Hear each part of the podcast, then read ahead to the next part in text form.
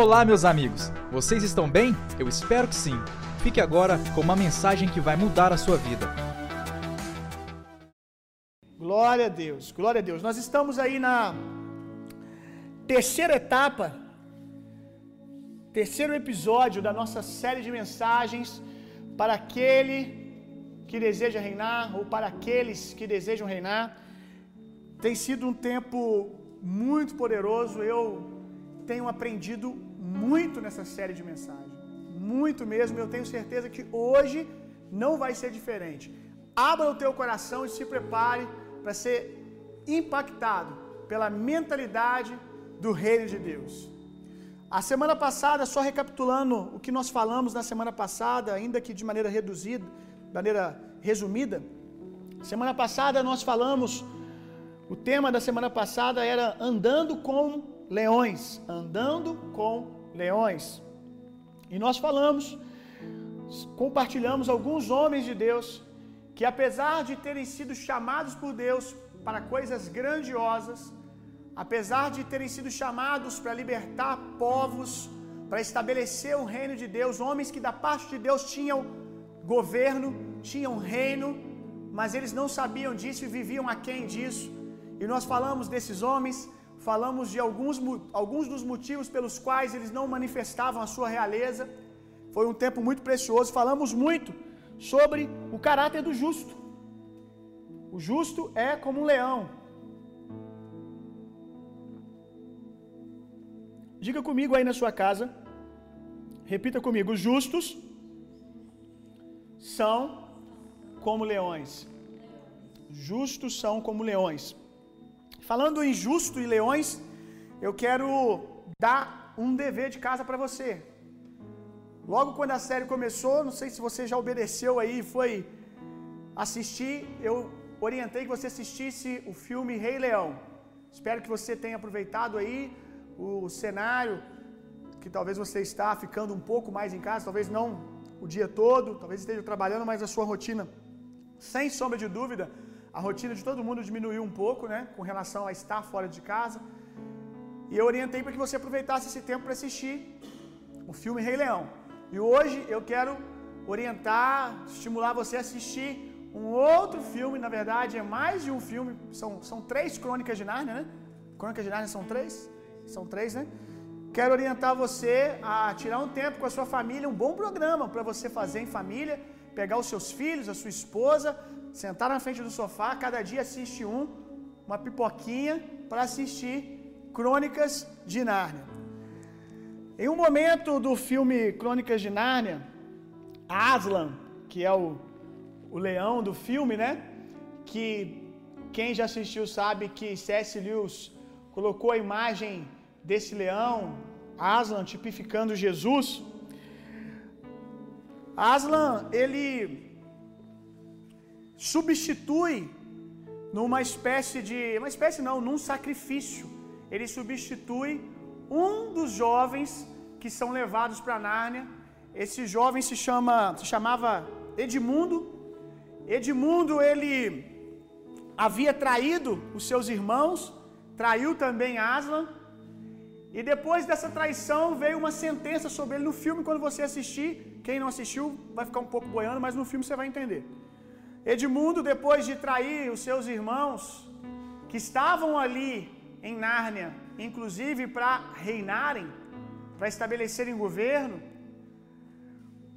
quando Edmundo trai os seus irmãos e trai Aslan, Edmundo recebe uma sentença que ele teria que morrer. Só que Aslan toma o lugar de Edmundo. E eu quero ler para você algo que C.S. Lewis escreveu no livro sobre esse momento. Deixa eu ver se tem aqui. Acho que tem. Só preciso da sua paciência para me achar. Uh... Vai dando glória a Deus aí na sua casa enquanto eu procuro, para você não ficar sem fazer nada. Achei.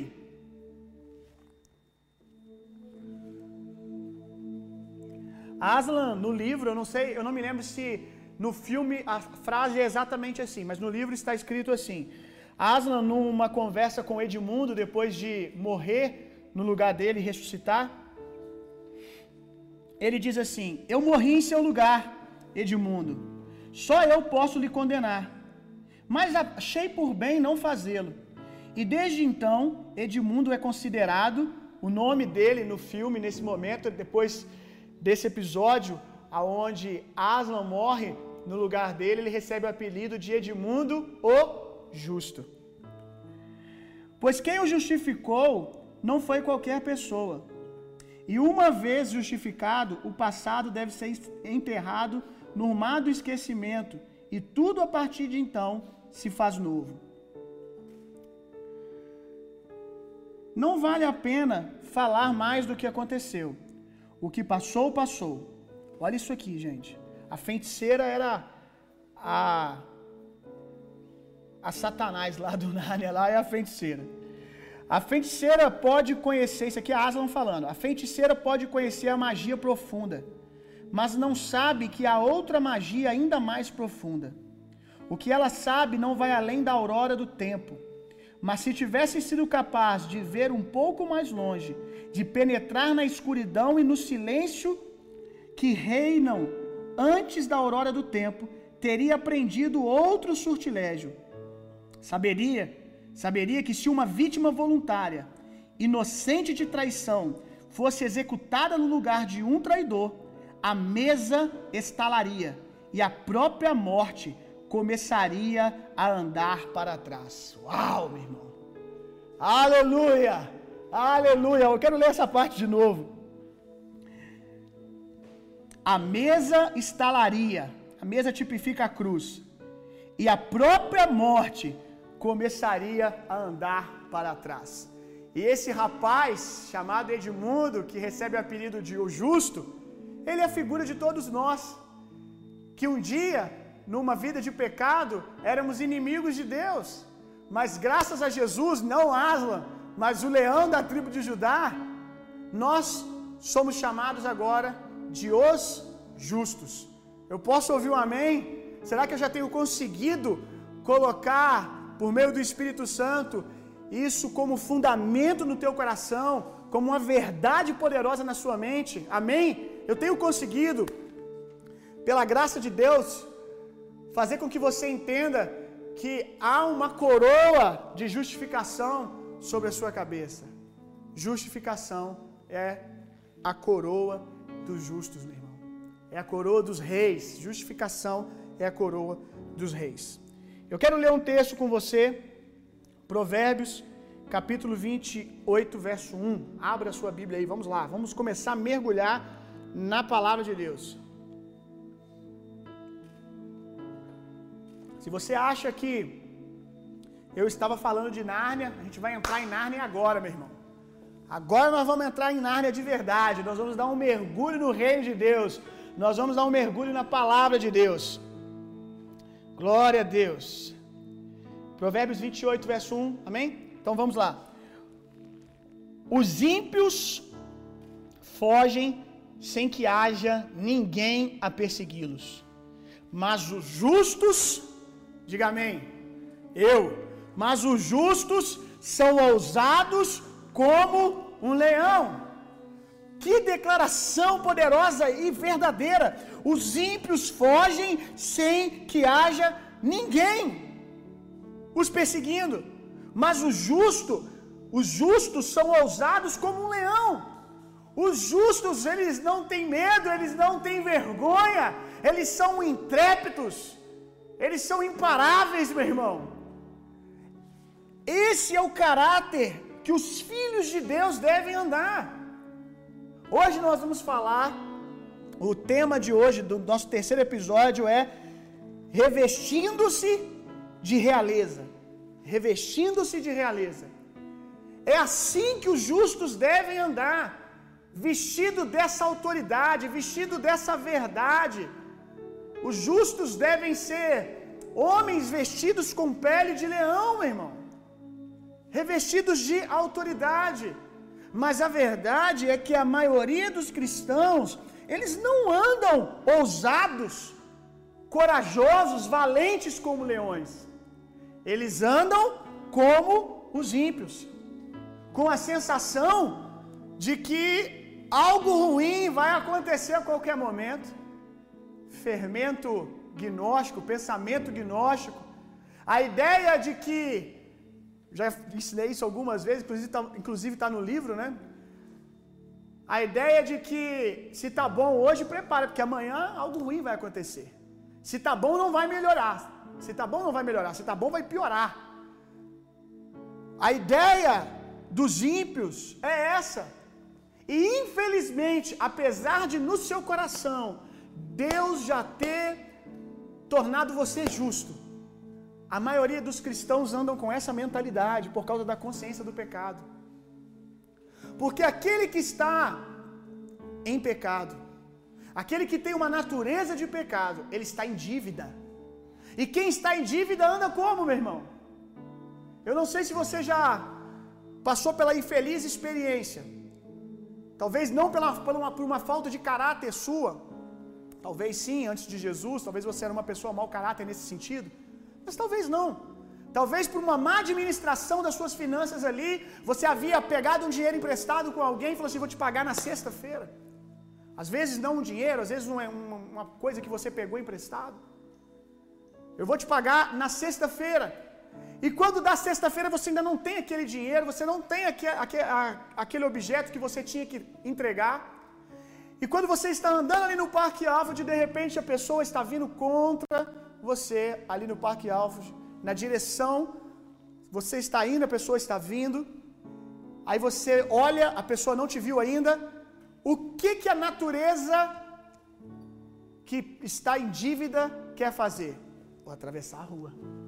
Vou lá para outro lado. Você fica envergonhado, você começa a torcer para ela não te ver. Se você está de boné, você faz assim com o boné.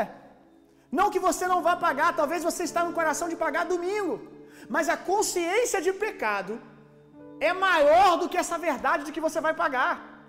E você começa a correr, você atravessa a rua, você não quer encontrar com a pessoa. Se a pessoa te liga, você rejeita a ligação. Se ela vai estar num lugar, você não quer estar ali porque você está em dívida.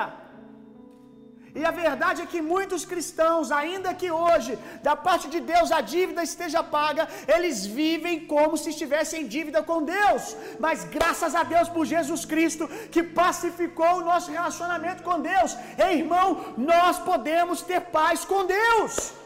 Nós podemos andar na rua, e agora não estou falando apenas naturalmente, mas andar espiritualmente como leões. Você já viu como é que um leão anda? Já viu como é que um leão anda de maneira imponente, sem medo? Já viu como um leão anda? Ele sabe que ele está no topo da cadeia alimentar. Ele sabe quem ele é, meu irmão. Nós precisamos andar com convicção de que nós somos filhos de Deus, que nós somos amigos de Deus, que nós podemos ter muitos problemas aqui embaixo, ei, nós podemos ter muitas coisas para se resolver aqui, mas nós não temos um problema com Deus. E a verdade é que você pode ter muitos problemas aqui embaixo, com a sua família, com finanças, ah, com seus filhos, muitas coisas, enfermidade, qualquer coisa para resolver aqui. Se você souber que você é amigo de Deus, é uma questão de tempo isso aqui ser resolvido.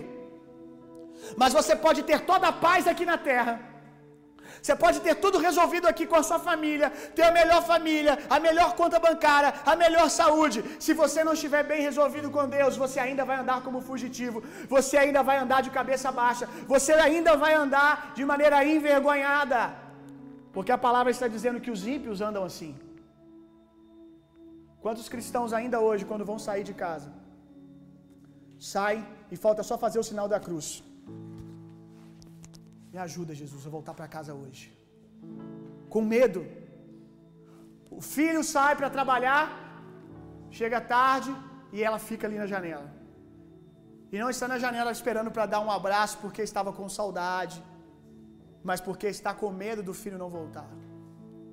Basta alguma coisa acontecer que já se desespera, porque é a sensação que o credor está na porta. Apesar de terem a dívida paga, vivem como se o credor fosse bater na porta a qualquer momento para cobrar. Ei, o diabo não tem mais nada com você. Aleluia! Aleluia, meu irmão! Que declaração poderosa Jesus disse. Você sabia que um dia Jesus disse isso? O diabo veio aí, mas ele não tem nada para encontrar em mim. Ele não tem parte comigo. Ei, meu irmão, Jesus andava como um leão na terra. Eu acho que eu não vou conseguir sair nem da introdução hoje. Jesus andava como um leão na terra, meu irmão. Jesus andava como um leão porque ele andava com essa convicção: eu tenho paz com Deus e o diabo não tem nada comigo. O diabo não acha nada em mim. Eu não tenho parte com ele, ele não tem parte comigo. E eu e você precisamos ouvir isso até que caia como verdade no teu coração. Talvez você ache chato, hoje é o terceiro episódio da nossa série. É verdade que se você me ouve há muito tempo, você já me ouviu falar de justificação, de redenção, de graça, milhares de vezes. Aí vem uma série de mensagens onde eu vou pregar sobre reis, sobre justificação, três dias. Já é o terceiro dia. Aí você diz: Eu não aguento mais ouvir isso. A verdade é que você precisa ouvir muito mais, porque você passou tempo demais ouvindo errado. Ainda existem muitas mentiras para cair aí na sua mente. Nós ainda precisamos trazer algumas verdades para derrubar algumas mentiras que você ouviu quando criança, que você ouviu de um professor, que você ouviu talvez até de um pastor. Tem muitos cristãos que vivem debaixo de um jugo de medo, como endividado, porque simplesmente trocou de igreja e o pastor soltou uma maldiçãozinha sobre ele. Olha, você nunca vai prosperar. E por mais que ele vá para outra igreja, ele começa a ouvir, eu já passei por isso algumas vezes na nossa igreja, identificar pessoas que estão há um ano e meio com a gente, dois anos e meio, e de repente numa conversa a pessoa deixa escapar sutilmente de que ela tem um, uma questão mal resolvida porque alguém lançou uma maldição sobre ela. Maldição só tem poder na vida daqueles que acreditam nelas. Você precisa ficar com a palavra de Deus, meu irmão. Não é porque alguém disse que você é maldito que isso vai ser maior do que aquilo que Jesus disse. Muito mais do que aquilo que Jesus disse, aquilo que Jesus fez. Ele levou sobre si todas as nossas maldições, meu irmão. Ande como justo nessa terra, pelo amor de Deus, meu irmão. Vamos lá, nós precisamos sair dessa quarentena. Podemos ter entrado como gatinhos, mas nós vamos sair dessa quarentena como leões, meu irmão. Nós vamos sair para conquistar. Quando o povo hebreu, aí nós pregamos isso logo no começo da quarentena. Quando o povo hebreu tiveram as suas portas que estavam com sangue abertas para poder sair do aprisionamento do Egito, eles saíram para celebrar uma festa de adoração a Deus no deserto. E eles que eram escravos saíram prósperos, saíram enriquecidos, porque as riquezas foram transferidas para eles. Esse é o tempo da igreja, em nome de Jesus. Nos levantemos como leões dessa terra, meu irmão.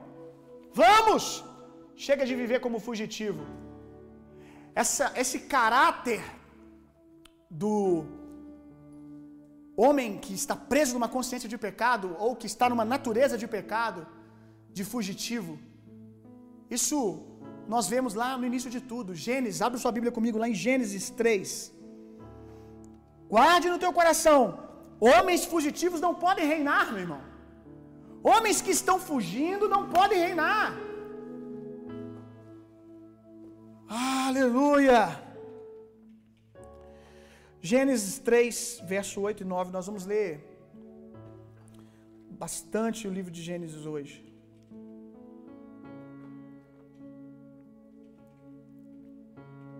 Qual é a vestimenta dos reis? Qual será? Qual é a vestimenta dos reis? Como os reis devem andar vestido na terra? Gênesis 3, verso 8 e 9. Só para você situar, aqui é logo após a queda, o homem acabou de pecar. E nós vamos ler agora. E ouviram a voz do Senhor Deus que passeava no jardim pela viração do dia. Esconderam-se Adão e sua mulher da presença do Senhor, dentre as árvores do jardim. E chamou o Senhor Adão e disse-lhes: Onde estás? Repara que antes de Deus falar qualquer coisa com Adão, de trazer qualquer juízo sobre Adão, como Adão já estava, sem nenhuma sentença. Eu estava lendo isso em casa e eu falei que interessante. Não tinha sentença nenhuma. Deus ainda não tinha proferido nada. Mas Adão já estava escondido. Antes de Deus falar qualquer coisa, Adão já se escondeu. Deus não veio, guarde isso, Deus não veio no Éden aquele dia para caçar Adão. Deus não veio caçar pecadores aquele dia. Aqui o texto diz que Deus estava passeando. Deus foi fazer no jardim aquilo que provavelmente ele fazia. Eu digo provavelmente porque tem pregador que afirma que Deus fazia isso toda viração do dia. E não dá para a gente afirmar. Mas provavelmente Deus faz, fez isso muitas vezes. Se foi todos os dias, eu não sei. Mas Deus estava ali no seu modo operante no final de tarde, indo visitar o homem. Agora o homem estava onde? Escondido. E Deus estava fazendo o quê? Passeando. Deus não estava caçando pecadores aquele dia, meu irmão. O homem é que quando se viu em pecado, ele se escondeu de Deus. Deus estava procurando o homem. Deus está procurando pessoas para transformar essa noite. Ei, meu irmão, Deus está procurando pessoas para vestir essa noite. Há pessoas aí do outro lado que se sentem nu, se sentem nus, se sentem impuras, debaixo de julgo de vergonha, de condenação e acusação. Eu tenho uma notícia para você. Hoje Deus não saiu para caçar, hoje Deus saiu para vestir você. Deus quer revestir você hoje. Deus quer te dar vestes de realeza hoje. Você quer isso? Então se apresente. A religião nos ensinou, quando pecarmos, nos escondermos de Deus. Mas não é isso que Deus espera de nós. E a verdade é que o diabo espera isso. O diabo espera que toda vez que você pecar, que você se esconda. Quando você peca, apesar de você ser justo, como eu disse a frase do Chris Valentin alguns dias atrás, que a nossa natureza não é mais uma natureza de pecado. Nós não somos mais pecadores da nossa natureza, nós somos justos. Mas isso não significa que nós não pecamos. Significa que não somos mais profissionais. Significa que aquilo que para nós era uma natureza, João aponta que agora é um acaso. Se pecardes. Mas nós podemos pecar? Podemos. E quando nós erramos o alvo, quando nós pecamos, a primeira coisa que a religião e que o diabo diz é: se esconde de Deus. Você não é digno de orar, você não é digno de ler a Bíblia, você não é digno de ir na igreja hoje, você não é digno de erguer as mãos, quando na verdade tudo que precisamos é isso. Porque quando nós nos achegamos a Deus, Ele nos veste de Cristo. O diabo não quer que você se apresente a Deus em pecado, após ter caído, melhor dizendo, porque ele sabe que se você se chegar a Deus, Deus vai vestir você. Então ele vai ficar dizendo: se esconde, não ora não, não jejua não, não busca Deus não, não vai na igreja não. E eu estou te ensinando hoje. Quando acontecer de você pecar, de você errar o alvo, corra para Deus o mais rápido possível e silencie essa autojustificação e se agarre à palavra de Deus, se agarre aos pensamentos de Deus ao seu respeito.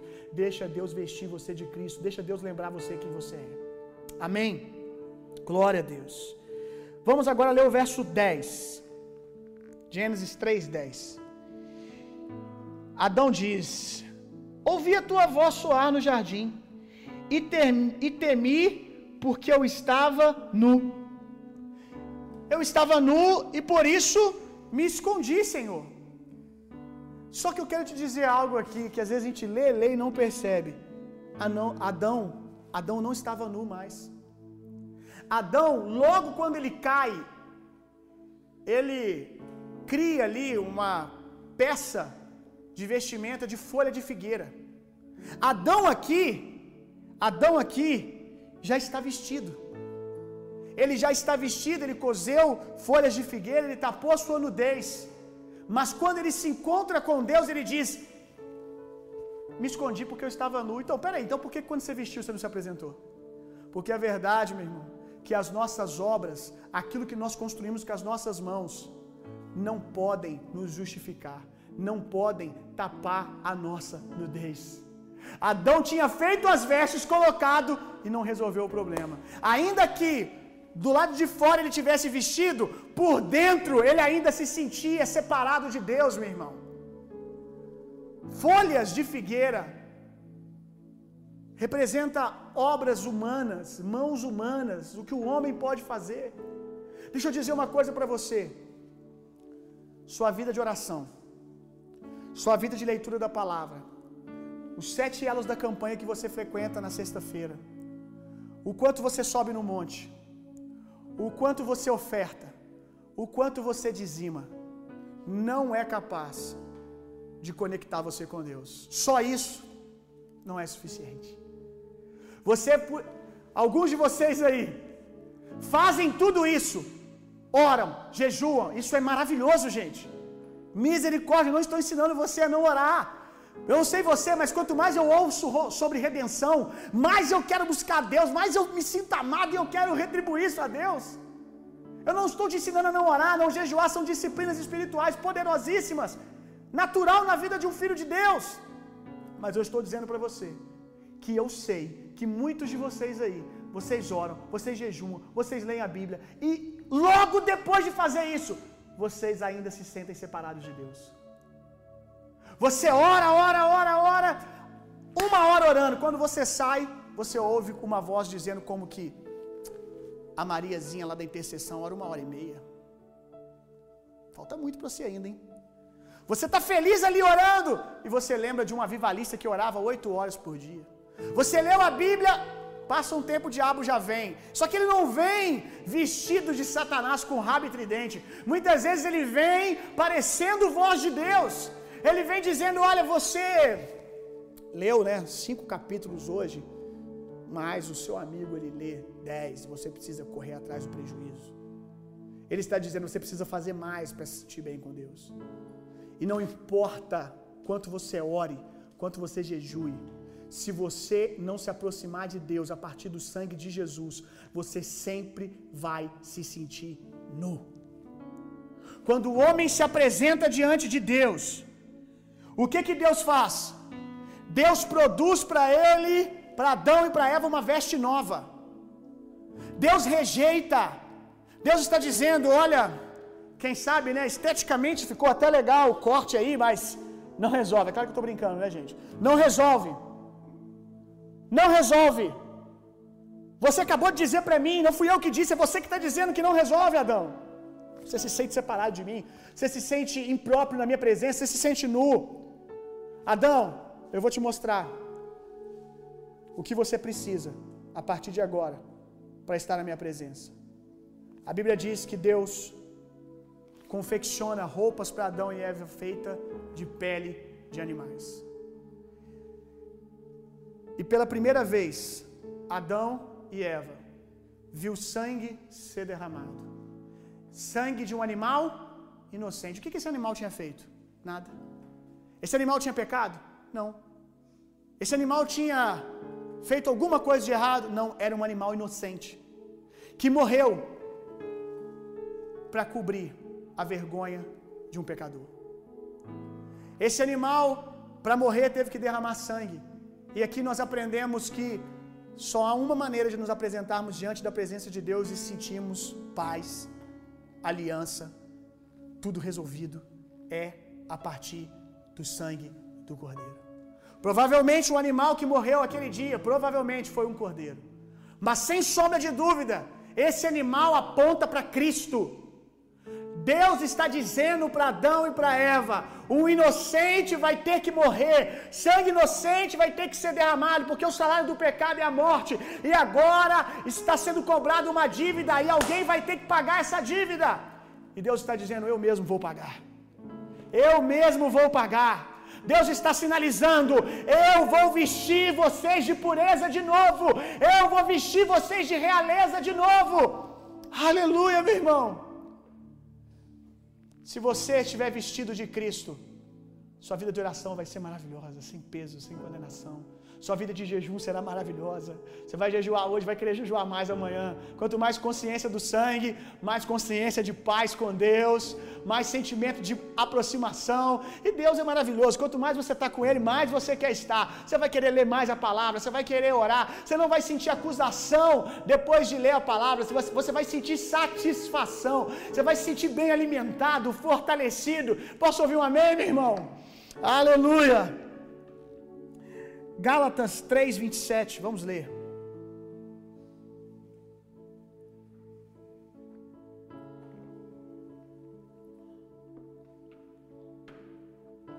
Gálatas 3:27 diz assim: Pois todos quantos em Cristo fostes batizados, de Cristo vos revestirtes. Pois todos quantos em Cristo fostes batizados, de Cristo vos revestistes. Essa palavra aqui, revestir no original,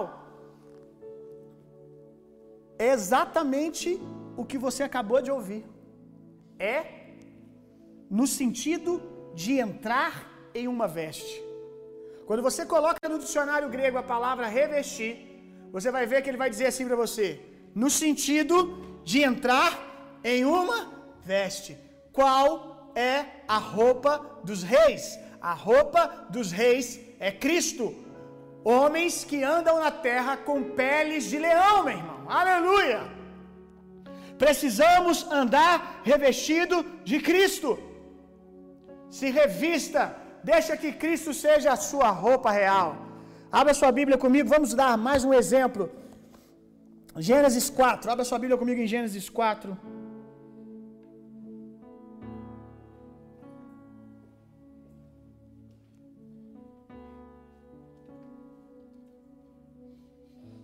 Verso 1 em diante.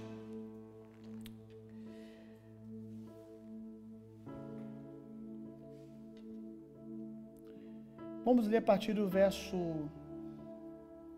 3. Gênesis 4, verso 3. Primeiro homicídio da terra. Passando algum tempo, Caim trouxe do fruto da terra uma oferta ao Senhor. Abel, por sua vez, trouxe as partes gordas das primícias e crias do seu rebanho. O Senhor aceitou com agrado Abel e sua oferta, mas não aceitou Caim a sua oferta. Por isso, Caim se enfureceu e o seu rosto se transtornou. O Senhor disse a Caim: Por que, que você está furioso? Por que se transtornou o seu rosto? Se você, guarde isso aqui, preste atenção. Se você fizer o bem, não será aceito. Se você não fizer aquilo que é certo, não será aceito. Mas se não o fizer, saiba que o pecado o ameaça a porta. Ele deseja conquistá-lo, mas você terá que dominá-lo. Disse, porém, Caim a seu irmão Abel: Vamos para o campo. Eu vou ler essa parte aqui depois. Porque, talvez alguns de vocês já fizeram essa pergunta. Talvez algum de alguns de vocês já fizeram essa pergunta. Por que, que o sacrifício de Caim não foi aceito como o sacrifício de Abel? Você já aprendeu aqui que um padrão foi estabelecido no Éden, que para resolver o problema do pecado é necessário o sacrifício de sangue. Apesar de não ter nada escrito, uma lei que foi passada para Caim e para Abel, eles cresceram ouvindo oralmente dos seus pais a cultura que Deus estabeleceu ali no Éden. Que para poder resolver a questão do relacionamento era necessário sangue de animal. Então, Abel derrama sangue, traz substituição. Caim traz frutos da terra. Frutos da terra apontam para o que, gente? Trabalho das mãos. Uma das sentenças, das, uma das consequências que o homem ouviu após a queda, é que ele teria que suar para arrancar fruto da terra. Ao lavrar a terra, ele teria que comer com fruto do seu suor. Então, oferecer a Deus frutos da terra é oferecer a Deus suor, é oferecer a Deus o trabalho das suas mãos. E de novo, Deus está nos ensinando o que nós produzimos, a força do nosso braço, não é suficiente para resolver o problema. Ezequiel capítulo 48, 44, verso 18. Vamos abrir. Suor fala de obras humanas. Ezequiel capítulo 44. Olha que interessante isso aqui. Sobre o sacerdote no ofício, aquele que estava trabalhando para o Senhor.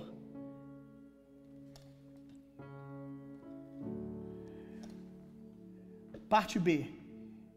Não vestirão nada que os faça transpirar. O sacerdote, gente, tem uns códigos na Bíblia que aponta para a graça de Deus que eu fico louco. Eu fico lendo a Bíblia, chapando em casa, dando glória a Deus, meu Deus, que loucura, que sabedoria, que pista que Deus foi deixando na história. Que coisa linda! Olha isso. Na hora de trabalhar no ofício, o sacerdote tinha que usar uma veste que não o fizesse suar. Por quê? Porque Deus quer receber sacrifício de sangue. Deus, aquilo aponta para Jesus. O que nos aproxima de Deus é sangue inocente, não é obra de mãos humanas, irmão. Deus não quer o nosso suor para estar em paz conosco. Toda a nossa entrega, todo o nosso suor, ele é fruto do amor que temos por Deus, meu irmão. Nós não damos a Deus apenas o nosso suor. Quando nós entendemos o amor de Deus, nós damos tudo. Nós damos o nosso sangue, nós damos os nossos melhores dias, nós damos tudo, mas não para sermos, damos porque somos, meu irmão. Damos, damos porque fomos amados. Você está entendendo o que eu estou dizendo? Aleluia! A declaração de Deus para Abel, para Caim: se não fizeres o que é correto, o pecado jaz à porta. Se você fizer o que é correto, Abel, Caim, desculpa. Se você fizer o que é correto, Caim, eu vou te aceitar. Se você vier a partir do sangue de Jesus, se você vier a partir da obra redentora, eu vou te acolher. Eu vou poder te abraçar. Mas se você, Caim, não vier da maneira correta, o pecado jaz à porta e cabe a ti dominá-lo. Olha isso aqui que forte. Se você não vier da maneira correta, se você não oferecer sacrifício da maneira correta, se você não se relacionar comigo da maneira correta, o pecado jaz à porta e cabe a ti dominá-lo. Qual é a maneira correta? A que Deus aceitou.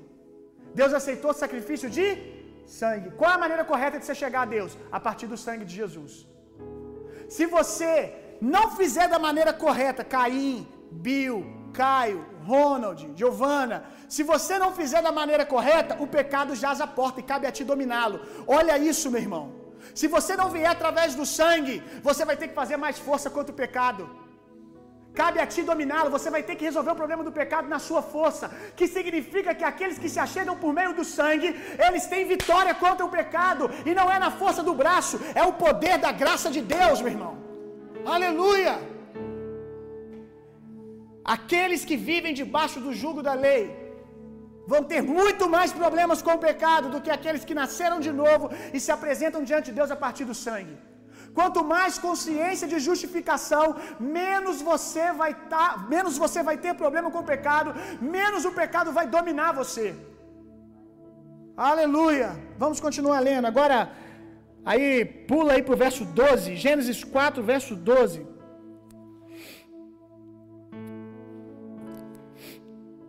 Você sabe o que aconteceu, né? Caim o pecado bateu a porta, ele não quis dar o braço a torcer, ele quis continuar se chegando diante de Deus por meio das obras, ele quis continuar se chegando diante de Deus por meio da força do seu suor. Ele não quis sacrificar, ele podia, mas ele não quis. E o pecado a porta e ele não conseguiu dominar. E o pecado o dominou e ele assassinou o seu irmão. Verso 12. Quando cultivares o solo, isso aqui é as consequências da queda de Caim. Quando cultivares o solo, este não te fornecerá mais da sua força. Serás um fugitivo errante pelo mundo. Apelou Caim ao Senhor. Meu castigo é maior do que eu posso suportar. Vê, hoje tu me expulsas dessa terra, preste atenção nisso aqui, e terei de me esconder da tua face. Serei um fugitivo errante pelo mundo, e qualquer um que me encontrar me matará. Lembra como que os ímpios vivem? Contudo, o Senhor lhe assegurou: Não acontecerá assim. Aleluia! Não acontecerá assim. Não acontecerá assim. Se alguém matar a Caim, sofrerá sete vezes a vingança. E o Senhor colocou em Caim um sinal para que ninguém que viesse a encontrá-lo o matasse. Vamos aprender alguns valores aqui nessa porção que nós lemos. Primeira coisa é que mesmo depois de assassinar o seu irmão, Caim ainda está diante de Deus falando com Deus.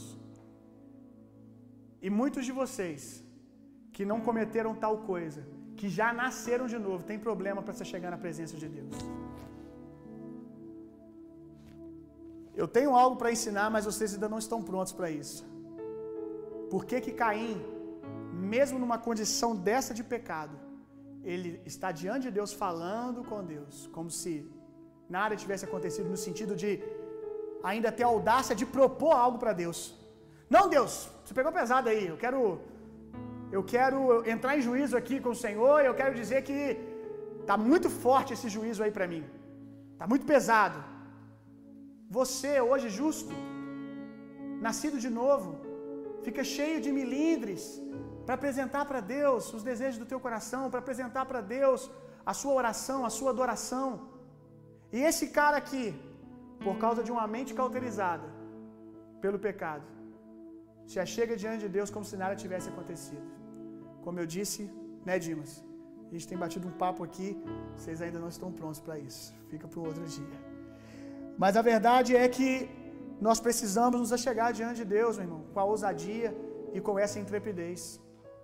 Porque nós temos esse direito, nós temos esse acesso. Deus está com seus ouvidos atentos para nos ouvir. A oração do justo não é só ouvida por Deus. A Bíblia diz que a, Bíblia diz que a oração do justo pode muito em seus efeitos. Deus ouve quando os justos oram. Deus ouve, Deus dá efeito na oração dos justos. Caim, ele diz assim, voltando ao texto, Caim ele diz: Terei que me esconder da tua face. Agora, se você ler aí na sua casa, o capítulo 4 inteiro, eu te desafio a achar onde Deus disse que ele teria que se esconder da face dele. Nenhum momento Deus disse como sentença do pecado, Caim, você agora não pode me ver. Eu não quero te ver nem pintado de ouro, Caim. Nenhum momento Deus diz isso. O próprio Caim, pela condição de pecado, pela consciência que o pecado trouxe ali, ele diz: Agora eu terei que me esconder da tua face. Deus não disse isso, é Caim que está dizendo. Deus não trouxe essa sentença, é Caim que está dizendo. Há duas verdades aqui. A primeira é que desde o início nós vemos que o pecado produz vergonha. Apesar de Deus não ter dito nem para Adão e nem para Caim, saiam da minha face, eles mesmos saíram. O pecado produz vergonha. Por isso nós não devemos andar envergonhados na terra, nem com vergonha de Deus, nem com vergonha das pessoas por causa de síndromes de comparação. Porque agora nós somos como leões justos aqui na terra. A segunda coisa é que a carne sempre irá dizer, sempre irá dizer que não tem mais jeito para que você continue satisfazendo. O papo de Caim aqui é o papo que eu já ouvi de muitos irmãos. Está ali no nosso gabinete e a gente, irmão, a graça de Deus é poderosa. A graça de Deus é poderosa para te cobrir agora. Vamos erguer. Se você caiu, o sangue de Jesus é fiel e justo para te perdoar. Me dê a mão aqui, irmão. Vão para cima. Vão reconstruir sua família, vão reconstruir seu casamento. Aí começa. Não mais. Não tem jeito para mim. Não tem jeito para mim. Deus não vai mais me aceitar. Alguns até espiritualizam, diz: eu não consigo mais, eu não sou hipócrita de me chegar até a presença de Deus, tendo feito o que eu fiz nunca mais. Eu não mereço pastor nem na igreja. Sabe o que, que ele está dizendo? A carne dele está dizendo é: eu pequei, gostei e eu quero mais. É a carne. E o pecado ali e o diabo gritando alto. É isso mesmo. Você não deve mais ficar na presença de Deus. E aqui começa o que a Bíblia chama de um abismo trazendo outro abismo. Porque o que rompe esse processo de abismo trazendo outro abismo é redenção, é a graça de Deus, meu irmão. É tendo caído se apresentar a Deus, se apropriar do que Deus diz. Eu realmente não mereço, mas Jesus já morreu por mim, já está feito. E eu aceito isso. Eu quero voltar para Deus. Tome muito cuidado, meu irmão. A nossa carne, a nossa natureza adâmica, diante do pecado, ela lambe os beiços às vezes. E você precisa dizer: Pois vai morrer de fome. Vai morrer de fome, porque eu não vou te continuar te alimentando. Eu não vou sair da face do Senhor. Isso não vai, isso é só uma vírgula na minha história. Isso não é um ponto final. Isso é só uma vírgula. Isso não vai me tirar diante da face de Deus, não vai me tirar do ministério, da congregação, de tudo aquilo que Deus tem me prometido, das promessas que estão sobre a minha família. Eu erguerei a cabeça e eu vou prosseguir, porque é Jesus que pode me acusar e Ele decide não me acusar, Ele decide não me condenar. Eu vou prosseguir. Não caia nesse papinho, meu irmão. Não caia nesse papinho. Aprenda a, a entender o que, que está falando ali. Quando esse sentimento vem. Romanos 13, 14. Olha que interessante. Ainda falando desse segundo ponto aí. Romanos 13, 14. Ao contrário, revestivos, de novo. Ao contrário, revestivos do Senhor Jesus Cristo. E não fiqueis idealizando como satisfazer os desejos da tua carne. Olha isso. Ao contrário, se revista de Cristo. Ah, não, eu nunca mais vou poder ficar na face do Senhor, o pecado que eu cometi é grande demais. Ei, ao contrário, se revista de Cristo, se vista de Jesus, se vista de Jesus. Não fique idealizando como satisfazer os desejos da sua carne, deixa ela morrer de fome. Aleluia. Uma outra pergunta sobre esses versos que nós lemos sobre Caim e esse momento com o Senhor. Fica a pergunta: qual era a marca, né, gente?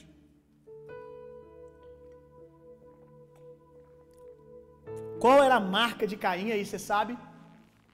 Será que alguém já te contou esse segredo? Prepara o teu coração aí porque eu vou dizer, meu irmão. Você sabe qual que é a marca de Caim? Sabe? Eu também não sei. Porque a Bíblia não disse. Eu não sei, meu irmão. Eu acho que não cabe a gente ficar gastando tempo para tentar descobrir, conjecturar. E assim, às vezes tem pregações, né? As pessoas vão tentando fazer umas tramas para tentar dizer que a marca era isso, que era aquilo, tal. Não dá para saber o que, que é. Dá para saber o que ela aponta. Dá para saber o que ela significa. A revelação. Isso dá para saber, porque isso está explícito. E às vezes a gente gasta tempo querendo saber a curiosidade do que era. Será que era um X? Será que era que a marca da besta é 666? Aí será que a marca é 777? Eu tenho 777 na minha perna, mas não foi por causa disso não, tá, gente? Me compliquei aqui agora, né? Mas não foi por causa disso não. Mas será que já que 666 é a marca da besta, a de Caim, então era a marca de Cristo, 777? Eu não sei. Eu tenho um palpite que não dá para falar que é. Não dá para afirmar. O meu palpite é que era uma cruz. Porque apesar de talvez não ser isso, é isso que significa cruz, redenção, substituição. Alguém pagou o preço. Eu às vezes acredito que é cruz, porque quando nós vamos ali para o tabernáculo, nós vamos ver muitas vezes os objetos do templo formarem cruz. A composição das tribos de Israel formam uma cruz, com o tabernáculo Jesus no meio. Se você for estudar, você vai ver. Mas a gente não pode afirmar. É só a minha suspeita. Mas que a revelação aqui, a revelação aqui é revestimento de Jesus. A revelação aqui é graça de Deus. Quando Caim quando Caim recebe essa sentença, essa consequência, ele vai se abrigar, ele vai se abrigar numa terra que se chama terra de Nod. Sabe o que significa? Sabe o que significa Nod? Terra de Nod, terra dos peregrinos. Lugar esse que jamais os filhos de Deus devem estar. Os peregrinos no sentido de errantes na terra. Nós estamos aqui para cumprir uma missão, meu irmão, para estabelecer o reino de Deus. Somos reis aqui na terra. Aleluia. Essa marca que Caim recebe, ela vai o sentido dessa marca, melhor dizendo, o sentido dessa marca que Caim recebe vai aparecer de novo lá em Números. Essa marca que queria dizer que ele estava guardado, ninguém poderia matá-lo. Ele estava preservado, ele estava selado. Essa marca, ela vai ser institucionalizada depois lá no livro de Números, por meio da lei. Moisés no tempo de Moisés, aqueles que cometiam qualquer tipo de homicídio, preste atenção nisso aqui, que coisa linda. Aqueles que cometiam qualquer não, na verdade, aqueles que cometiam homicídio culposo, que eu acho isso uma doideira, porque homicídio culposo é sem intenção de matar. Eu fico assim, minha mente fica. Um dia um advogado aí me explique isso. Mas o termo é homicídio culposo. Aquele que não tinha a intenção de matar, foi um acidente, às vezes dirigindo, tal, é homicídio culposo. Lá em Israel, quando alguém cometia um homicídio, um homicídio culposo, foi criado, preste atenção, seis cidades que foram chamadas no livro de Números de cidades refúgios. Seis cidades que foram chamadas de cidade refúgio. Vamos ler. Números 35, 14. Designem três cidades de refúgio deste lado do Jordão e três outras em Canaã. As seis cidades servirão de refúgio para os israelitas, para os estrangeiros residentes e para quaisquer outros estrangeiros que vivem entre eles, para que todo aquele que tiver matado alguém sem intenção possa fugir para lá. Se alguém cometesse esse pecado de matar alguém acidentalmente, ele tinha que correr para uma cidade de refúgio para aguardar o julgamento. Ia ter julgamento. Mas se ele entrasse, pulasse assim, ó, um metro para a cerca dentro da cidade de refúgio, um metro dentro da cidade de refúgio, o vingador do sangue. Quem era o vingador do sangue? O vingador do sangue era um parente daquela pessoa que morreu que tinha legalmente o direito de matar aquele que matou o seu irmão, que matou o seu parente. Porém, se ele não tivesse numa cidade de refúgio. Então, essa pessoa corria para a cidade de refúgio e ali ela ia receber julgamento do sumo sacerdote se realmente foi culposo ou foi doloso. Se fosse doloso, ele seria julgado e pagaria com a sua própria vida. Agora, se fosse culposo, sem intenção, ele ficaria até o último dia da sua vida ali na cidade de refúgio. Ali dentro daquela cidade. A, consequência do pecado dele, do crime dele, seria ficar recluso na cidade de refúgio. Dentro daquela cidade, o vingador do sangue não tem o poder de vingar. Não tem o poder de tirar a vida dele. Você está percebendo Jesus aqui? Não tem o poder de tocar na vida dele. E ele ficava ali dentro.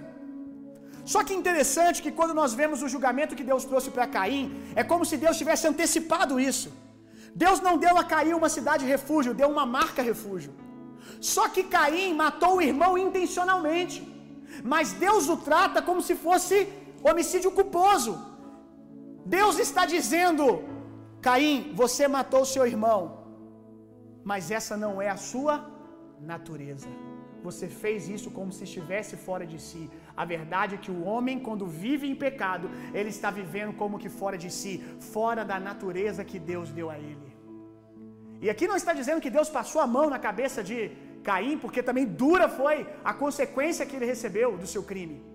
Dura foi a consequência. Mas agora, a, a, o espiritual aqui, a revelação que Deus está trazendo, é que Deus está dizendo para Caim: essa não é a sua natureza, você fez isso como que fora de si. Eu não criei você para fazer isso. Essas, essas cidades refúgios, essa marca que Caim recebeu, nada mais e nada menos é que o revestimento de Cristo, meu irmão. Todos nós éramos pecadores, correndo sem rumo nessa terra. E um dia alguém gritou: Vinde a mim todos os que estão cansados e sobrecarregados. Vinde a mim todos que estão doentes. Ei, corram para cá, corram para cá. Eu sou o seu refúgio, eu sou a sua fortaleza. Venham, venham aqui, vocês estão protegidos. Há muros altos aqui. Aleluia! Meu Deus, meu irmão. Uh! Oh, venham todos, se escondam aqui. Jerusalém, Jerusalém, quantas vezes eu quis abrigar vocês debaixo das minhas asas e vocês não quiseram, Jerusalém. Eu sou, eu sou essa proteção. Ah, Salmo 91 diz que nós estamos escondidos debaixo das asas do Altíssimo, meu irmão. Jesus é essa marca, Jesus é cidade refúgio. Agora, meu irmão, assim como Deus tratou tratou Caim, Deus nos trata também. Porque deixa eu te fazer uma pergunta, fruto das minhas loucuras de madrugada. Deixa eu te fazer uma pergunta. Há perdão para todo tipo de pecado? Vamos lá. Em que sentido, pastor? Há perdão, há perdão para quem adulterou da parte de Deus? Sim. Há perdão para quem mente? Sim, nós não estamos dizendo que não há consequências. A vida traz consequências duríssimas. Há perdão para quem mata? Deus perdoa assassinos, gente? Sim ou não? Sim, se ele realmente nascer de novo, sem sombra de dúvida. Paulo era um perseguidor da igreja, consentiu com a morte de um homem santo como Estevão. E não só foi justificado, mas como se tornou um propagador da mensagem da justificação, da graça, da redenção. Então, Deus perdoa só, preste atenção, Deus perdoa só homicídio doloso, só homicídio culposo? Ou Deus perdoa também homicídio doloso? Deus perdoa pecado só com intenção ou pecado sem intenção? Deus perdoa tudo, meu irmão. Deus perdoa qualquer tipo de pecado. Então, quando Deus nos aceita entrar em Jesus, não importando o tipo de pecado que cometemos, é como se Deus estivesse dizendo: vocês pecam como que fora de si, essa não é a natureza de vocês, vocês fazem essas coisas, mas vocês não nasceram para fazer essas coisas, essa não é a natureza que eu tenho a vocês. Você entendeu o que eu acabei de dizer, meu irmão? Aleluia. Deus olha para nós e nos diz: Eu não criei vocês para fazerem isso. Glória a Deus. Números, estou terminando já, tá? Números 35, verso 25.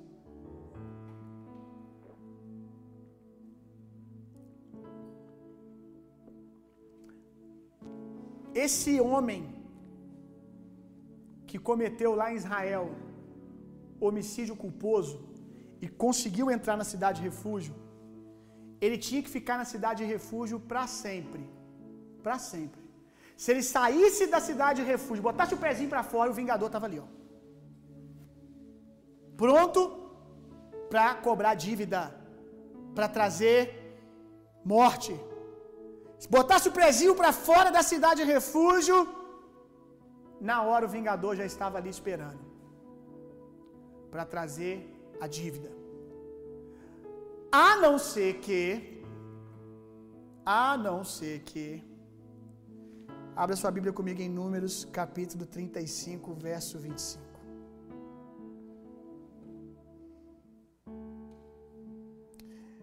Aleluia. Parte B. Ali permanecerá até a morte do sumo sacerdote, que foi ungido com óleo santo. O assassino, o pecador, ele tinha que ficar na cidade de refúgio para sempre, a não ser que o sumo sacerdote morresse. Se o sumo sacerdote daquele ano morresse, ele estava liberado para sair da cidade e com um detalhe, sem que ninguém pudesse colocar a mão sobre ele e trazer juízo. Olha essa expressão, meu irmão. Ali permanecerá até que a morte do sumo sacerdote, que foi ungido com o óleo santo do Senhor. Salmos vai dizer: Eu te ungi com óleo santo. Falando de Jesus, meu irmão. Jesus foi ungido com óleo santo. Hoje é Pentecostes, não sei se você sabe disso. Hoje é Pentecostes. Foi num dia como esse que o Espírito Santo desceu sobre a igreja apoderou a igreja. Mas o mesmo Espírito, em outro momento, quando Jesus saía ali do batismo, desceu sobre ele, o óleo santo desceu sobre ele. Essa madrugada eu entendi que o apoderamento do Espírito Santo não era apenas uma mensagem dizendo para Jesus: você agora está pronto para curar, para expulsar demônios, você está apoderado. Vá. Mas também era uma mensagem: você vai ter que morrer, porque o óleo santo veio sobre você. Também naquele dia foi um dia de sentença para Jesus. Ei, o sumo sacerdote que recebe o óleo santo precisa morrer para que aqueles que estão na cidade de refúgio sejam liberados. Jesus, irmão, Ele é a nossa cidade de refúgio e também é o nosso sumo sacerdote. Isso é incrível, meu irmão. O Evangelho é maravilhoso, meu irmão. Ele podia ser só a cidade de refúgio, já seria justo a gente ficar trancado, recluso num lugar. Infelizmente, parte da igreja só conseguiu ver Jesus como uma cidade de refúgio, porque a igreja vive em mosteiros. Seria desculpa perfeita, né? Ah, eu não posso estar em contato com o mundo mais, eu não posso estar lá no meio do mundo, porque Jesus é a minha cidade de refúgio. Mas ele também é o sumo sacerdote que morre. Quando o sumo sacerdote morre, o pecador precisa voltar, meu irmão. Aleluia. Senhor, eu não oro para que os tire do mundo, mas eu oro para que você seja com eles como foi comigo. Eu tenho ensinado, quando nós nascemos de novo, recebemos o Espírito Santo dentro, a mensagem é: Eu tirei vocês do mundo. Mas quando o Espírito Santo vem sobre, a mensagem é: Eu estou devolvendo vocês ao mundo agora, apoderados, para manifestar o reino de Deus e desfazer as obras do diabo. Aleluia! Ei, meu irmão! Ei, meu irmão! Nós não podemos mais continuar nos sentindo bem só nesse lugar que nós achamos que cidade de refúgio é a igreja. Nós não podemos nos sentir mais em paz só quando estamos dentro de um templo, só quando estamos orando. Ei, o sumo sacerdote morreu. Nós podemos andar como justos, não só dentro da igreja. Eu não quero mais, eu não quero mais me achar justo só quando estou na igreja com a mão erguida. Eu quero andar como justo o tempo todo. Ei, meu irmão! Não sei você, eu não sei você, mas às vezes nós estamos em ambiente de culto e a presença é tão grande que nós falamos: Jesus, eu não quero sair daqui. Isso é lindo, isso é maravilhoso. Eu sei que nós estamos amando a presença, nós não, não vamos parar de dizer isso, não há problema em honrar a presença de Deus manifesta. Só que tem uma outra verdade aí. Muitas vezes nós não queremos sair dali porque nós tememos que quando sairmos, não vamos mais sentir Jesus tão perto, como nós sentimos quando estamos adorando na igreja. Ele não é apenas a nossa cidade de refúgio. Preste atenção nisso. O apóstolo Paulo vai dizer que nós precisamos morrer com Cristo. Quando nós morremos com Cristo, no batismo, nós entramos na cidade de refúgio. Mas o apóstolo também vai dizer que aqueles que morrem com ele são ressuscitados juntamente com eles. Nós morremos, entramos na cidade de refúgio. Aleluia! E ressuscitamos para fazer as mesmas obras, apoderados pelo Espírito Santo. Leia isso, leia isso. Hebreus 9:11. Aleluia! Hebreus 9:11. Quando Cristo veio, como sumo sacerdote dos benefícios agora presentes. Ele adentrou o maior e mais perfeito tabernáculo, não feito pelo homem, isto é, não pertencente a esta criação, não por meio de sangue de bodes e novilhos, mas pelo seu próprio sangue. Ele entrou no Santo dos Santos uma vez por todas e obteve eterna redenção. Vamos lá, vamos mergulhar. Colossenses 2,13 agora. Quando vocês estavam mortos em pecados e na incircuncisão da sua carne, Deus os vivificou juntamente com Cristo. Ele nos perdoou, ele nos perdoou todas as transgressões e cancelou a escrita de dívida que consistia em ordenanças que nos era contrária. Ele a removeu pregando-a na cruz. Não tem mais dívida, pode andar pode sair por aí, o vingador, ei, eis que vem aí, eis que vem aí o tentador, eis que vem aí o diabo, mas ele não tem parte comigo, ele não pode fazer nada, ei, eu sei que o diabo está andando nessa terra por todo lado, meu irmão, mas eu quero dizer uma coisa para você, ele não tem nada comigo, ele não tem nada com você, o vingador não pode te tocar, aquele que podia te condenar, vamos voltar no início da mensagem, ei Edmundo, eu podia te condenar, Eu não quero. E se eu não te condeno, eu te faço justo. Eu te faço justo, eu te chamo de justo. Se eu não te condeno, ninguém. Não há mais condenação para aqueles que estão em Cristo Jesus. Se vista de Cristo, se vista de Cristo, se vista de Cristo, se vista de Cristo. Os crentes precisam ser ovelhas com vestidas com pele de leão. Os crentes são ovelhas vestidas com peles de leão. Você não precisa mais andar como um, um endividado na terra. Agora você pode andar como um justo, como um leão ousado e imponente. Não aceite mais andar vestido de vergonha, culpa e condenação. Aleluia. Que bom que você chegou até aqui. Esperamos que você tenha sido impactado. Para ouvir mais, siga nosso podcast e nos acompanhe nas redes sociais.